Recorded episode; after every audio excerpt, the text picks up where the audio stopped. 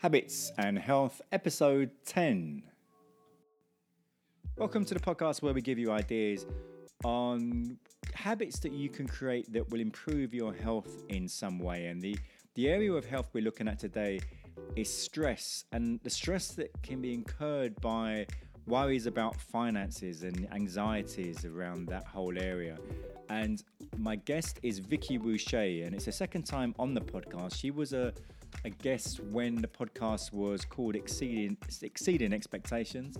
And today she's going to talk about some of the financial worries that many people have over the whole pandemic situation and being furloughed and not being able to work and you know many self-employed people really struggling over the last year or so. So that's coming up very soon. If you do like this episode, please do share it with anyone who you think would really benefit from some of the advice that Vicky shares. Please do leave a review for us and why not subscribe to the podcast while you're on whichever site you download your podcast from. Hope you enjoy this week's show. Habits and Health. My guest today for the second time, Vicky Boucher. How are you doing, Vicky? Hi, I'm really good. Thank you very much, Tony. And well, it's, it's great seeing and seeing you again. I mean, so I'm not sure I've actually explained to listeners. I use a, a platform called Zencastr to, you know, I've been using Zencastr since episode one over two, two and a half years ago. And Zencastr recently added a video element. So although the podcast is still audio only, I now can actually see my guests and we can actually, you know, when we're when we're talking. So I can see Vicky this time. Last time we were just just literally talking over the over the Ethernet or whatever. It makes a big difference actually being able to see you because I can see you smiling at me, which is lovely. Whereas before I had to remember what you look like. and how? So just to remind people who may maybe haven't even heard, uh, heard the previous episode, what is it you do? How do you help people? So before there's almost like a a BC and a, an, an AC now, isn't there? Before COVID and after COVID. So, so in the old world, what I did was quite simple. I helped people learn about and invest in property.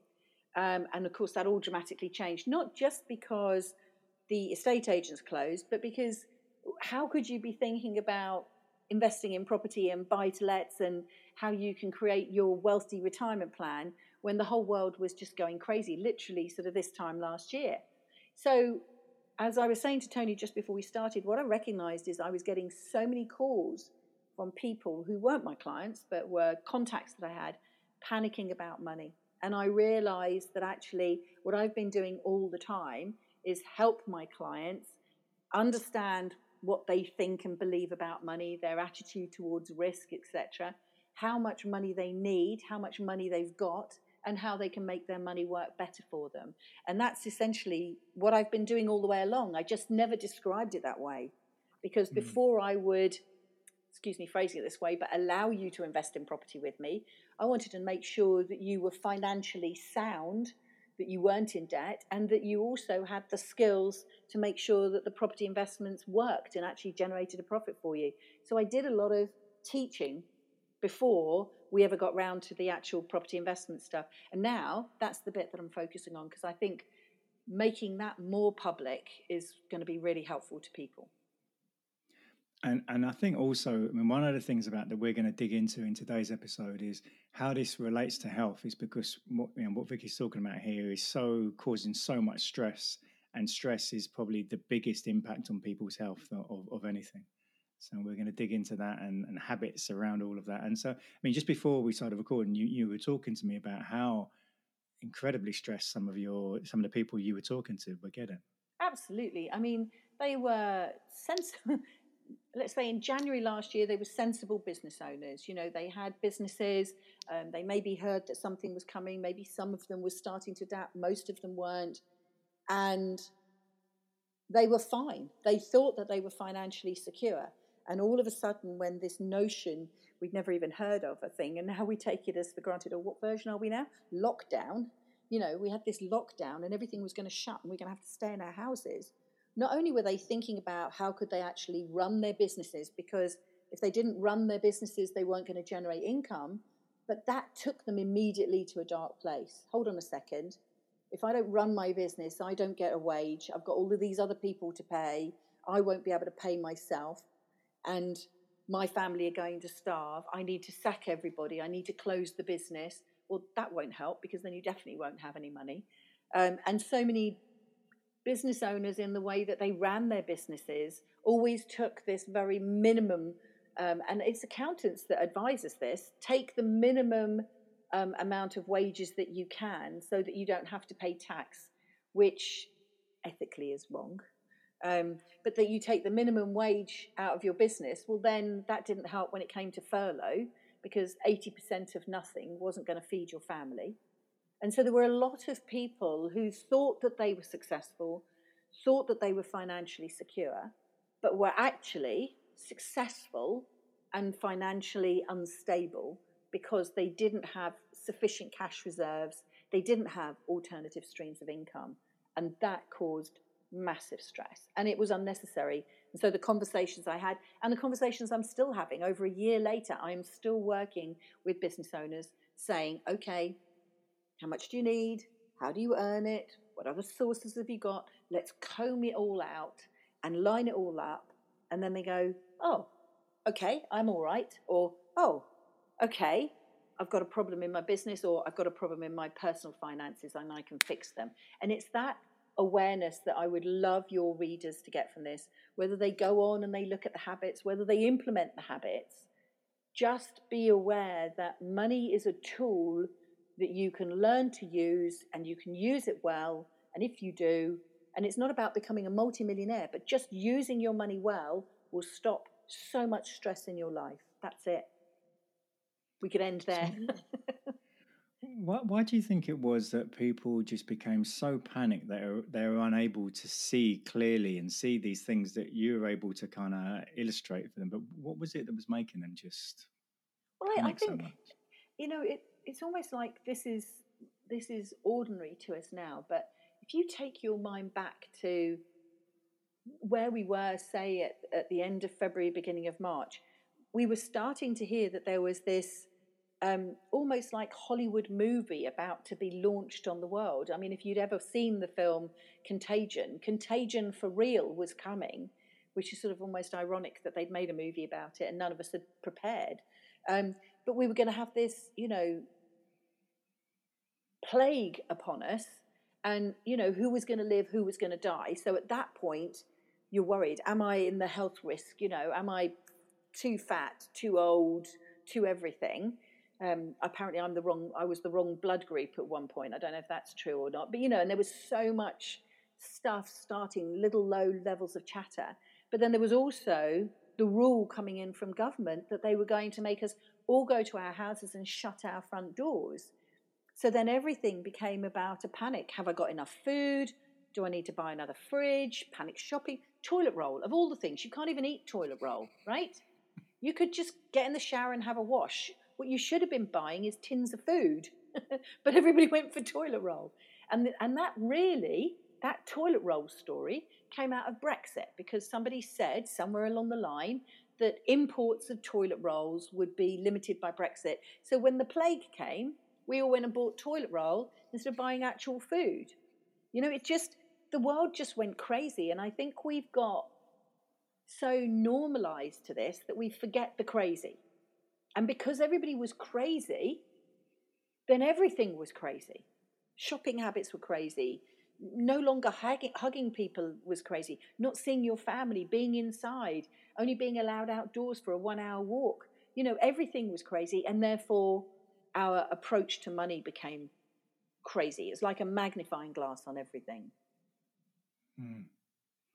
So, in in the last year, you know, you've been helping so many people, and sounds like you know, calming so many people down and helping them to be more kind of rational about their issues, and nowhere near the extent that they're making them out to be. What um, what are the main, what are the sort of habits you've been helping people with to to help them with this and get through all of this? Well, I think if we start from the most distressed person, and not everybody comes in at this point. They all everybody appears with sort of a different problem. But essentially, it's it's it's mindset, it's maths, it's financial resilience, and then it's moving forward. So those are sort of the the four things. Now, mindset. is understanding what your money story is, what your attitude to money is, and we can come back to that. The math side of it is do you know how much money you need on a monthly basis to cover your basics?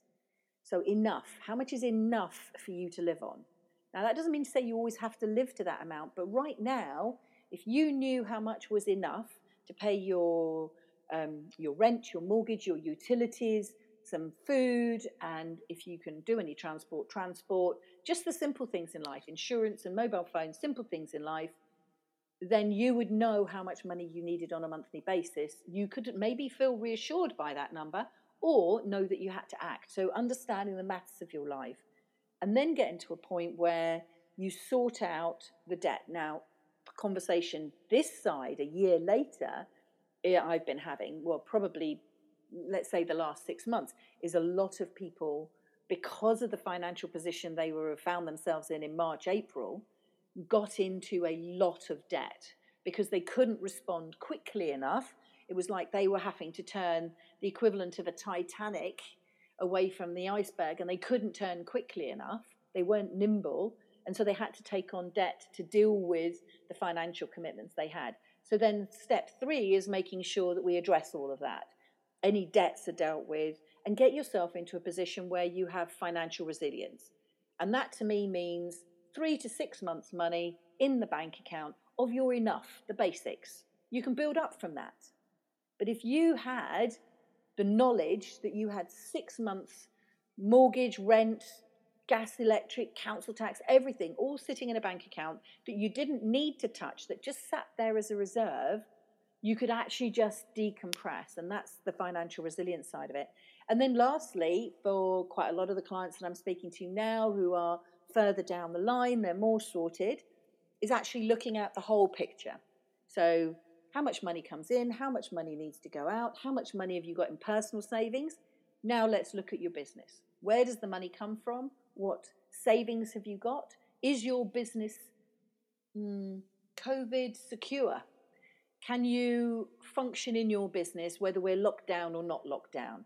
Or are you affected by those, uh, those waves that we're going to go through and probably going to continue to go through? And if that's the case, how can we create additional sources of income to provide that level of security that you need coming in? And that's really the models in a picture. And, and one of the early things you said in that was numbers. Mm. And it, it, seems to me that, uh, well, I'm, I'm, I'm often amazed how many people really have problems with numbers. Even people who are seemingly really educated have a fundamental misunderstanding of numbers, it seems. I think it's because we get too complicated at school.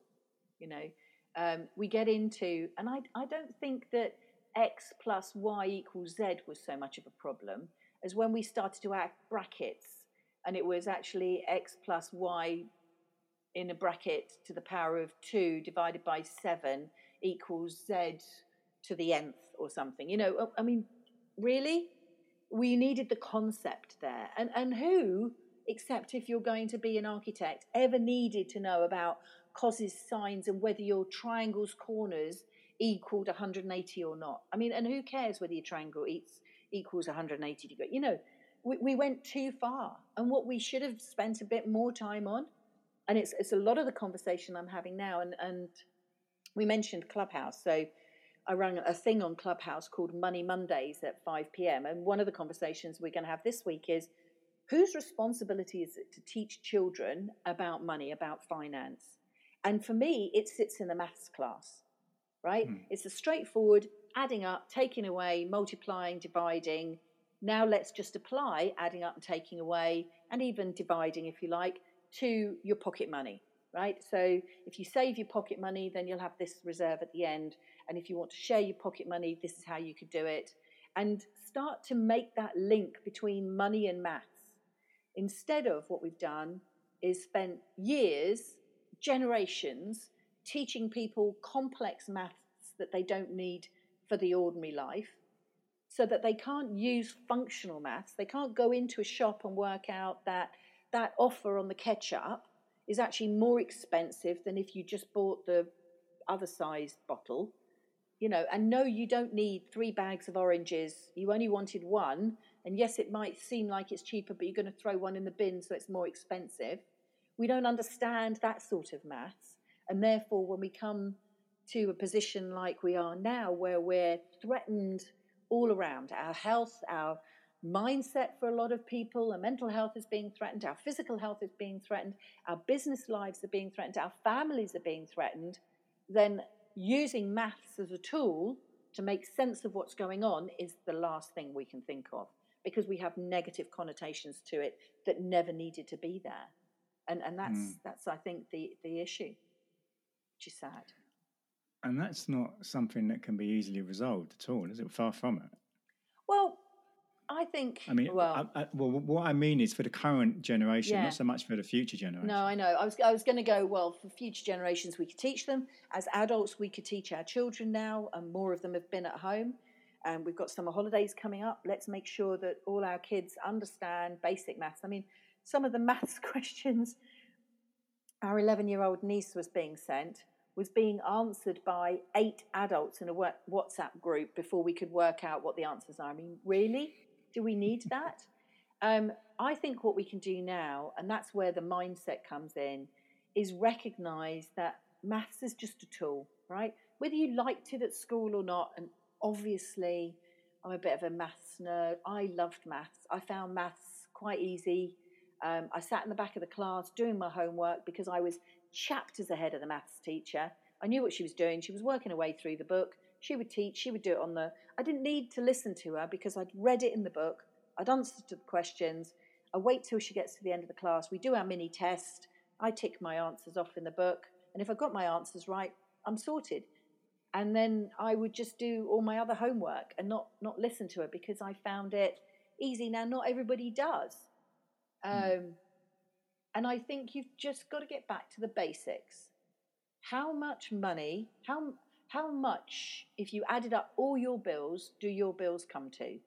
And I don't mean including the Disney Channel and Spotify because those to me are not essentials.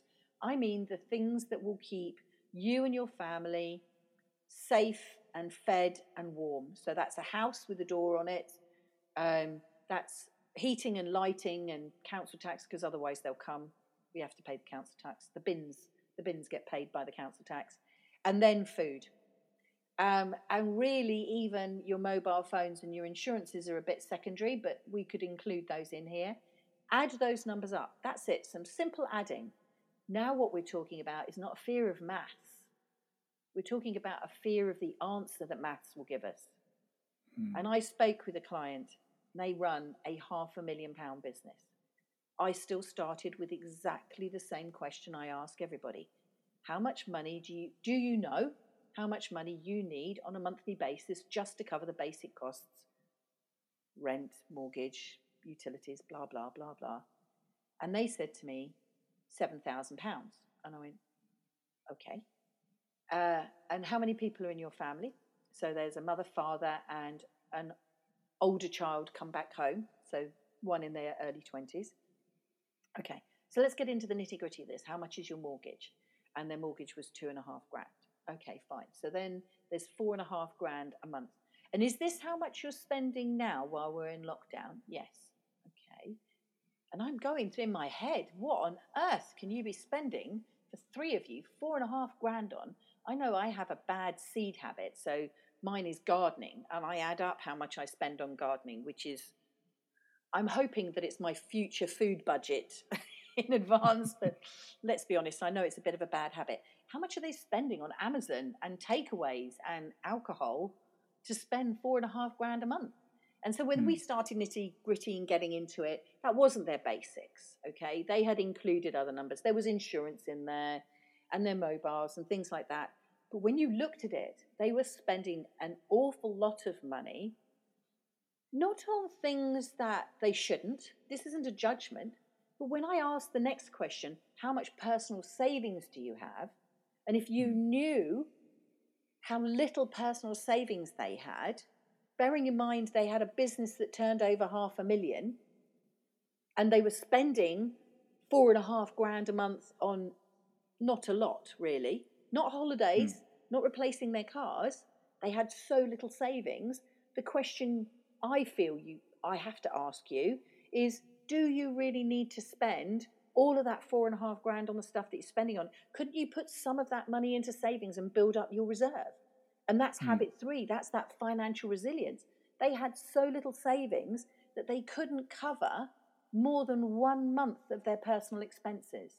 So if anything happened, mm. let's say they were walking down a hill and they both broke both legs and then they had to stay at home and they couldn't do anything because they were in pain and they couldn't work. Hmm. Now they've got no money coming in because they can't run their business, they can't take their wages, they can't keep their business going. They can't survive for more than a month before they're in really, really dire financial stress. And when I spoke to the woman, she said to me that she was scared to go back and actually look in detail at her finances because she was scared of the answer and she was scared of seeing the detail of what she spent on. That it was, I'm just making this number up, £500 a month on takeaways or something, or £500 mm. a month on food, or for me, £500 a month on seed packets and compost would be awful.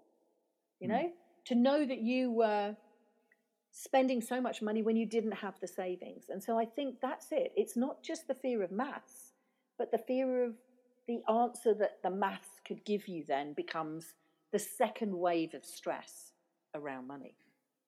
And and that habit that you just sort of touched upon of actually saving money on a regular basis seems to be in in the 21st century is a very different attitude towards saving than it was say 50 years ago oh, or, totally. or even longer yeah we've lost it haven't we we we went through this phase where money was so easy and really actually this was before the last recession this was before 2007 where money was so easy what we would do is if we wanted something we would just get a credit card or a loan it doesn't really matter and again this was ignorance about the implications, the maths, how much that interest was costing you. You know, you buy a, a pair of shoes in a sale at discount, but then not clear your credit card, be charged you know 20% in those days on the on the credit card let it roll for so long that actually the shoes cost you more than they would have done when they were whole price if you hadn't bought them in the sale in the first place our parents and our grandparents would save and buy save and buy and hmm. somehow, mm. the middle generation that we are has gone into I want it, I'm having it. I want it, I'm having it. And that's incurred debt. Everybody I speak to has got at least two to six credit cards loaded with debt. Now, just to put this in perspective, when I was in my active property buying phase, I had 10 credit cards with debt on, all at 0%, and in those days, 0% actually meant 0% because they didn't charge the admin fees. So I really mm. had got free money and I used that money and I offset it on my mortgage and I used that money to then pay deposits on properties. So it was, you know, I, I went off down like some deep end of working out how to make money work for me. And now there's a way to still do that. I not, and I'm not giving financial advice, I'm not a financial advisor, but when you look at a 0% card, it's not 0% because there's an admin fee. And if we make the maths hmm. nice and say the admin fee is 4%, then you're actually paying 4% for that money. So that's as if you took out a hmm. loan for 4%. So it's the same thing. The difference is that if you spread that out over two years, then that's the equivalent of 2% per annum interest rate. Whereas mm-hmm. if you mm-hmm. took out a bank loan for 4%, and that lasted you five years, you're paying 4% every year.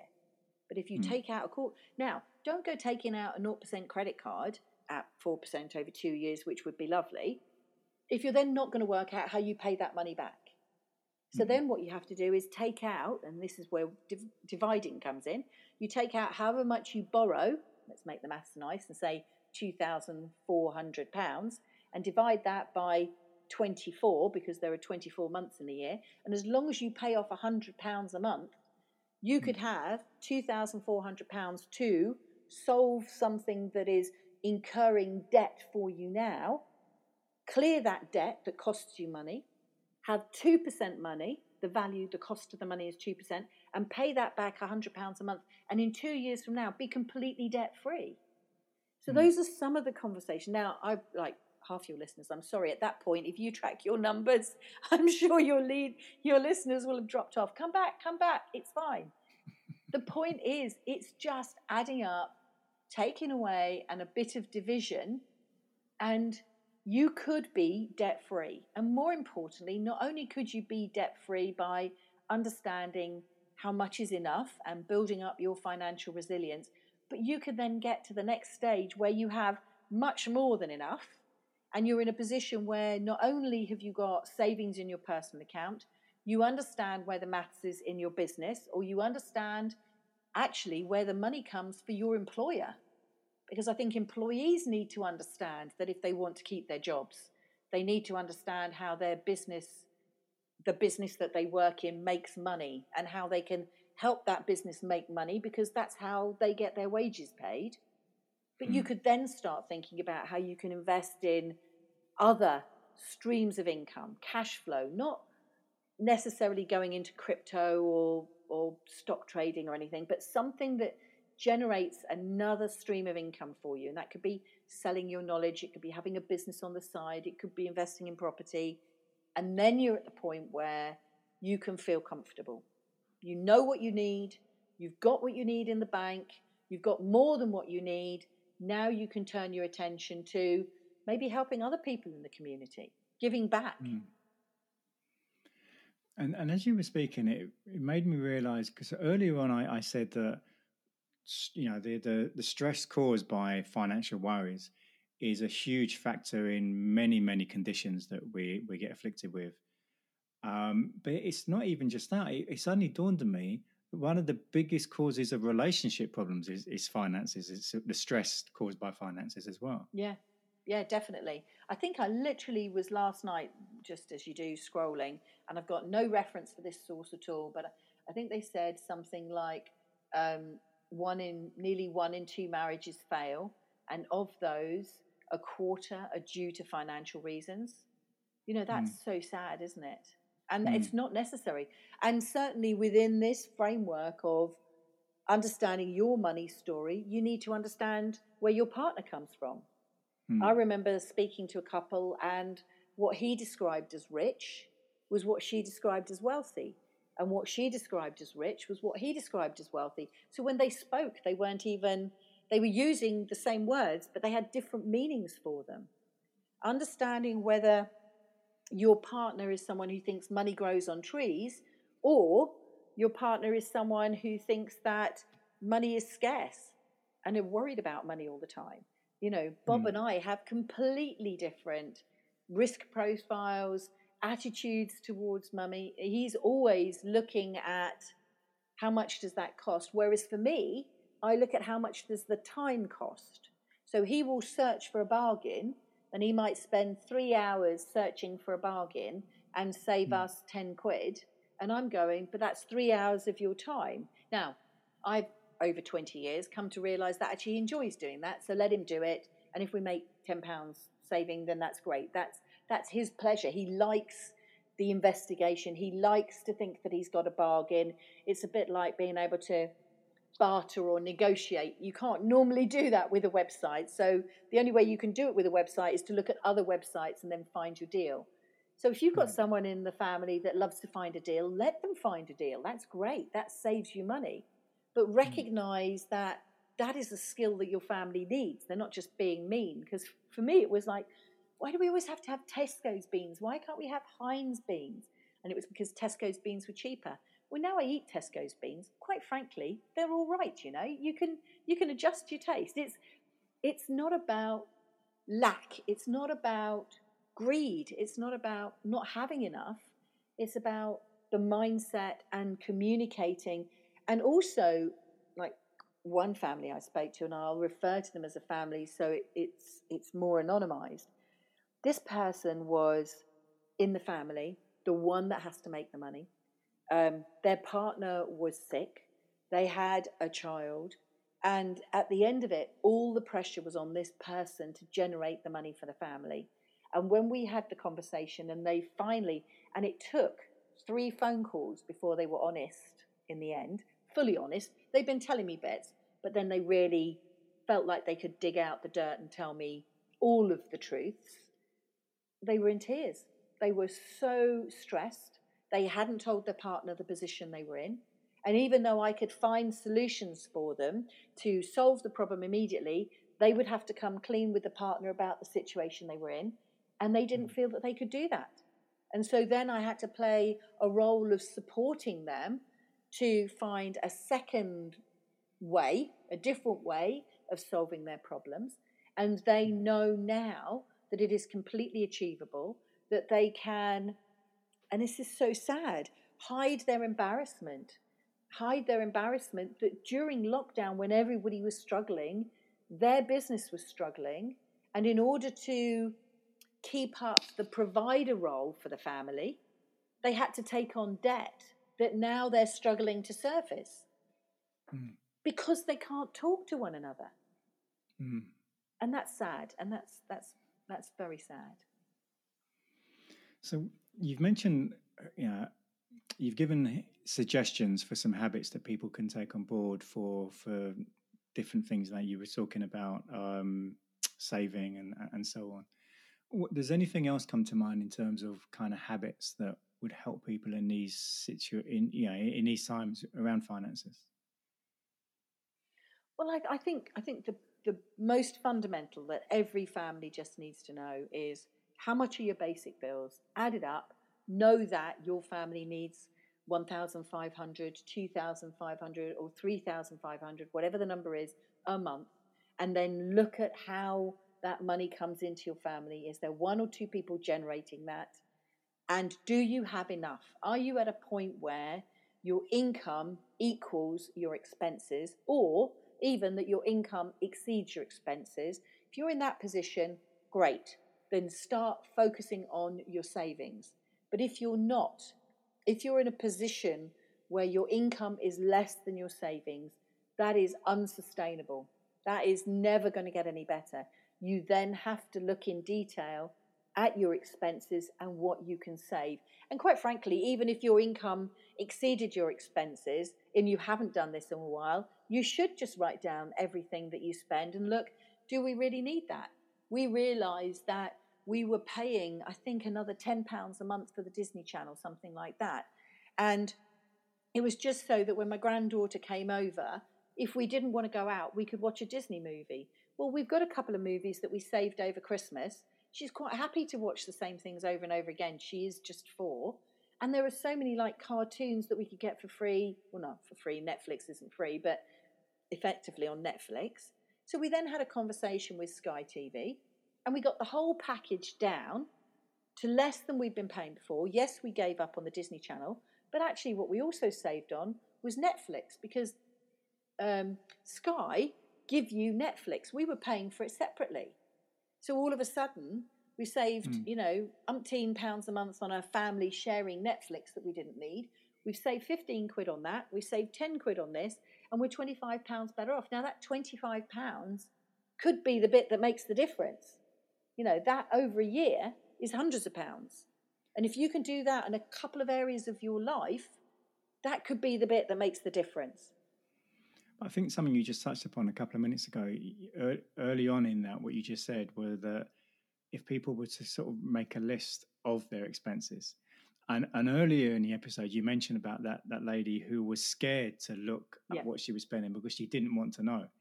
And, and I, it seems to me that that is an issue with a number of people. They don't. The reason they're not listing down what their expenses are because they're horrified what they're going to see. Oh, totally. But so you're stressed about money, right?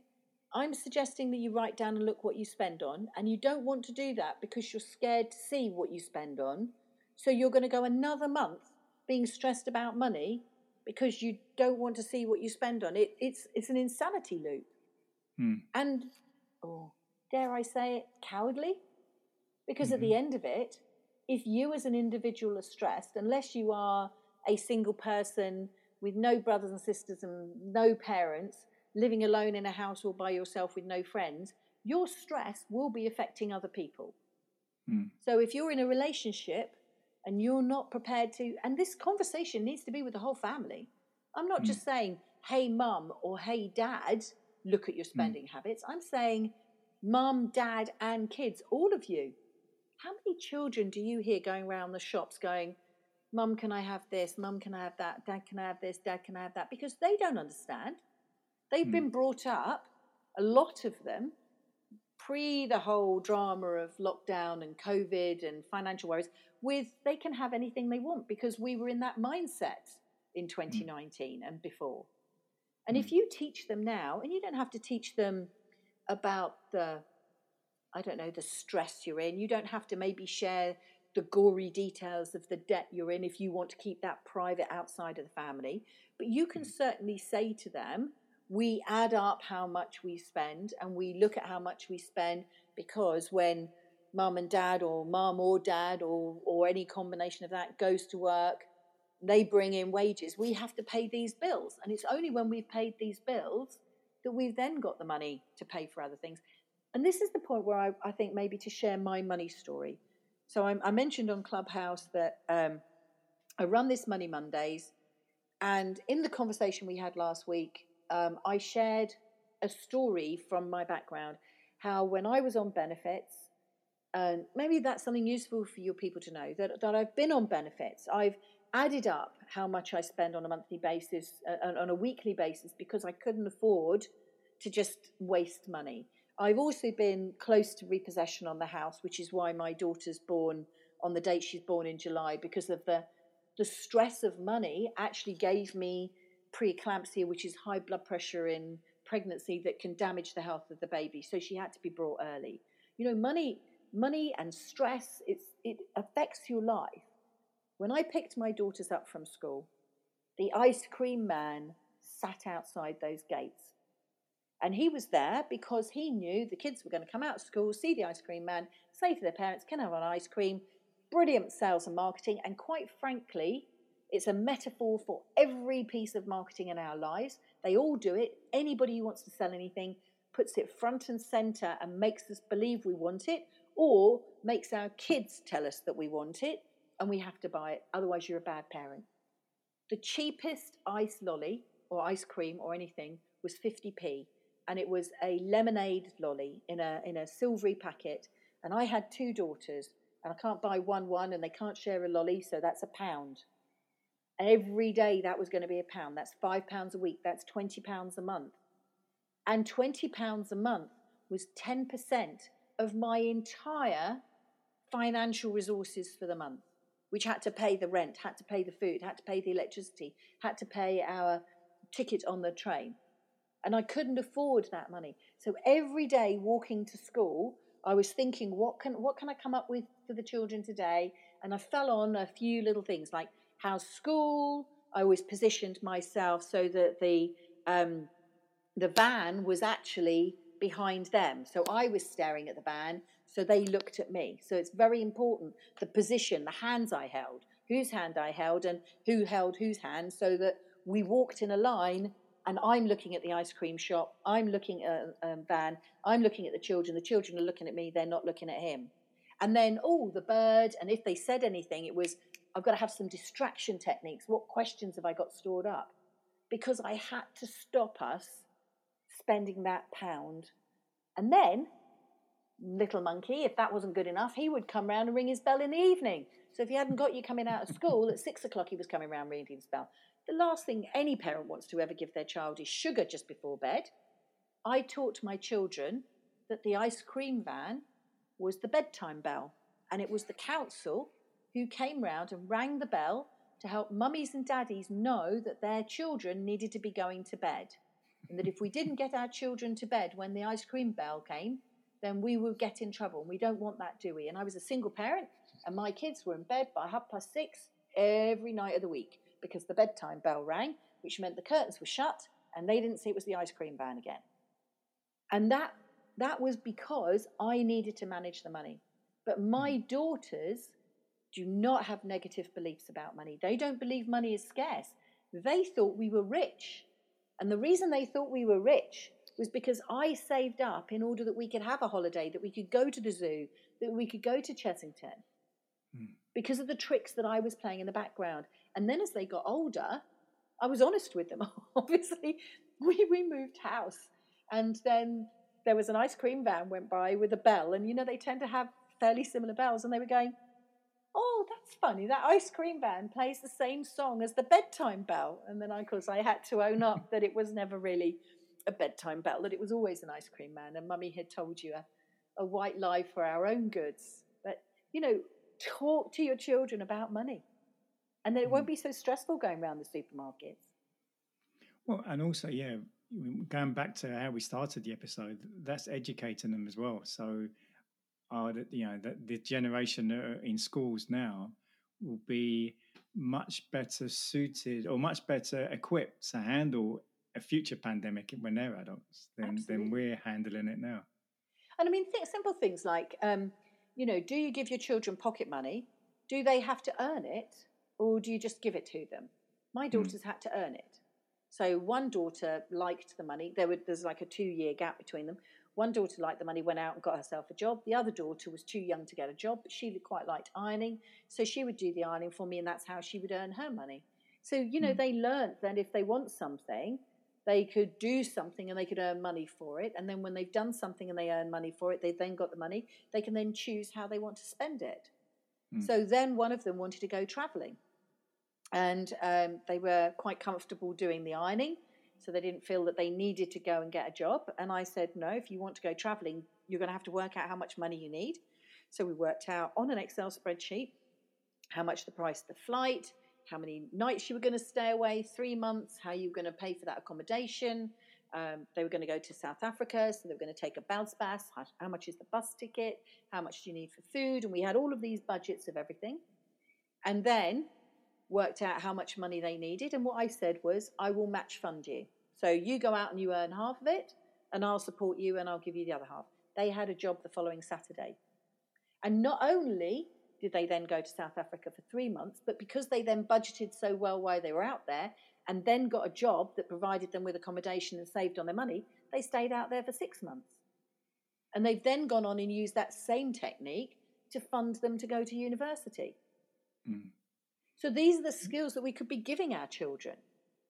And it's funny as you said that, it reminded me that my mum did exactly the same to me, and it, I, it's only just come back as you were saying that because I, my when I was at senior school, there was a ski trip, and I really wanted to go on a ski trip, and at the time I was doing a milk round, you know, I was helping the milkman deliver milk, and she said, "Okay, well, what is the price of the trip?" I'll pay for half as long as you raise the other half. And so I did it by that milk round and the tips that I was getting and, and so on. And it, yeah, I'd completely forgotten all about that. And it'd be really interesting if before the ski trip, what were you doing with your milk money, your wages? Buying records. Buying right. Records. Of course, which is your passion. yes, of course. So you would have been buying the records, but now you saw something you wanted. Hmm.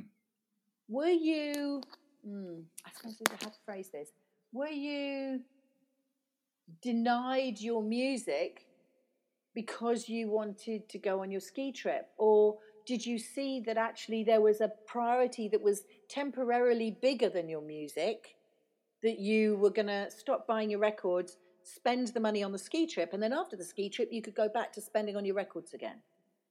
I was able to, it just made me work harder at the milk round so I could earn additional money and I could be do things that would help me get tips from from the customers. Nice. And so I was able to do both. I could save money for the ski trip, but still buy records as well. Absolutely, you know, and this is this is why you're such an entrepreneurial man, and and you know, the, the, this is see this money story that you're telling me now, your money story about the ice cream, uh, sorry, your milk van, and not just that you were denied the um, records, but that you did extra to earn hmm. more mm. money because of something that you wanted. That's a money story. Now, that mm. will also have laid a little line in your psyche that says, if I want something, if I just work a bit harder or a bit smarter or give more value, if we speak in mm. business talk, if I give a bit more value, then I can have, I can have, well, in my case, it would be my lolly and eat it. In your case, it would be I can have my records and my ski trip. You know, mm. it's brilliant. Mm. And everybody will have money stories. You know what would mm. be so great is that out of this, people listening to this, if they could send you their money stories. Mm. It would be just amazing to to hear the stories that people could share because mm. you've got a Facebook group. Well, and f- it's funnily enough, the, the, the Facebook group is just about to be revamped, and we're I'm going to be making a big effort over the next few weeks. And by the time this episode goes out, it should be in full flow, where I'm really going to be encouraging much more conversation and community in the group. So by the time this this will be going out on the 20th of April, um, uh, yeah, I definitely encourage anyone listening to this to you know come on come into the Facebook group for a start if you're not a member, and do share your stories around you know what Vicki just said. And I think one of the things that we've agreed out of this is that I'm going to write up these notes because obviously I probably scared a few people with the maths talk and everything else, but it's very simple. I'm going to write up these habits. I'm going to, you know, just give you the headline, give you the why, give you what you need to do. Um, if you want, I can even share um, the Excel spreadsheet that people can use, and you'll be able to put the PDF and the spreadsheet all in your Facebook group if you want for people. That would be fantastic. And yeah. then they can download yeah. those resources. Mm. I mean, my, my passion here is that there is good debt, there is bad debt. And the thing is that when I see adverts on the underground in those old days when I used to get on a train and go somewhere, there were adverts that you could take out a loan, and the loan was 4,328% equivalent. You know, payday loans, all of this sort of stuff. Absolutely appalling to prey on people that we're in such dire situations when all it is is a conversation about maths. And, and you know, something else that's funny is I've, up until a couple of weeks ago, I had a very foolish misunderstanding that this whole debt thing is something that's just happened in recent times, like in the last sort of 50 years or whatever. And the last few days, I've been reading a book about Cicero, you know, in the Roman times. And frequently they keep coming back to the money lenders and how many problems the money lenders were causing. And that was 2,000 years ago. So. Oh, it's always been there. And, and that's the irony is we, we think all of this is the same. And, you know, we, we bash on about the, like landlords, for example, that they're money grabbing and everything else. But, but who did you think were the lords of the manor? And then there were the serfs that worked. The serfs that worked on the farms and everything else, they were tenant farmers. It was the same pattern. It's all there in history. Mm. Everything mm. is there for us to history. Even COVID is there for us in history with the, you know, the the flu pandemics and everything else that went through it. We're just repeating history, uh, mm. but mm. the thing is, you have to learn from it. You've yeah. got to learn from it. Yeah, absolutely. Well, if people want to find out more about you and how you help people, where where's the best places for them to look? Well, I think probably the easiest thing is if you can spell my name, you can find me. So obviously it'll be in the show notes, but it's Vicki V I C K I, and my surname is Wusche W U S C H E. So you can go to my website, which is vickiwusche.com. There are resources there, there are online audits there, etc. You can Google my books on Amazon. There are books about property investing, but there's also the more recent book, which is called The Wealthy Retirement Plan, which don't be put off that it's about retirement. It's actually about these money habits that you need to be thinking about and how you can, if you start thinking about how you want to spend your time, you'll be better at managing your money because it'll all make sense for you.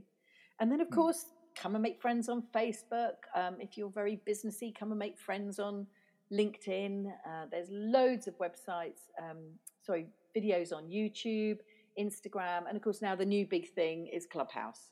Um, mm. So you can come and find me on Clubhouse as well. So any social media platform. If as long as you spell my name right, you'll find me. Um, and finally, we we kind of touched upon books. You know, I mean, you've read a number of books, but is there a book that um, sticks in your mind at the moment that has just fascinated you for whatever reason that you would maybe like to tell people about? Sure.